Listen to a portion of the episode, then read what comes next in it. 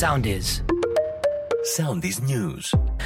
Με την Νικόλ Ποφάντη, χωρίς μεγάλες ειδήσεις, στο debate των πολιτικών αρχηγών στην ΕΡΤ χθες το βράδυ. Προθεσμία για να απολογηθεί την Παρασκευή ζήτησε και πήρε ο πατέρας του άτυχου βρέφους που πέθανε την Τρίτη, ξεχασμένο για ώρες στο πίσω κάθισμα του αυτοκινήτου. Απολογεί το πρώην πρόεδρος του ΟΣΕ και ακόμη δύο στελέχη για την τραγωδία στα Τέμπη. Ανέβηκε και ήδη από χθες λειτουργεί η πλατφόρμα της ΑΑΔΕ για τα αναδρομικά από μισθούς και συντάξεις που εισπράχθηκαν το 2022. Σε λειτουργία τίθεται σταδιακά από σήμερα η ηλεκτρονική πλατφόρμα του προγράμματος Ανακυκλώνω Αλλάζω Θερμοσύφωνα. Θύματα τροφικής δηλητηρίασης έπεσαν 10 μαθητές από την Ολλανδία, οι οποίοι βρίσκονταν στην αρχαία Ολυμπία στο πλαίσιο εκπαιδευτικού ταξιδιού.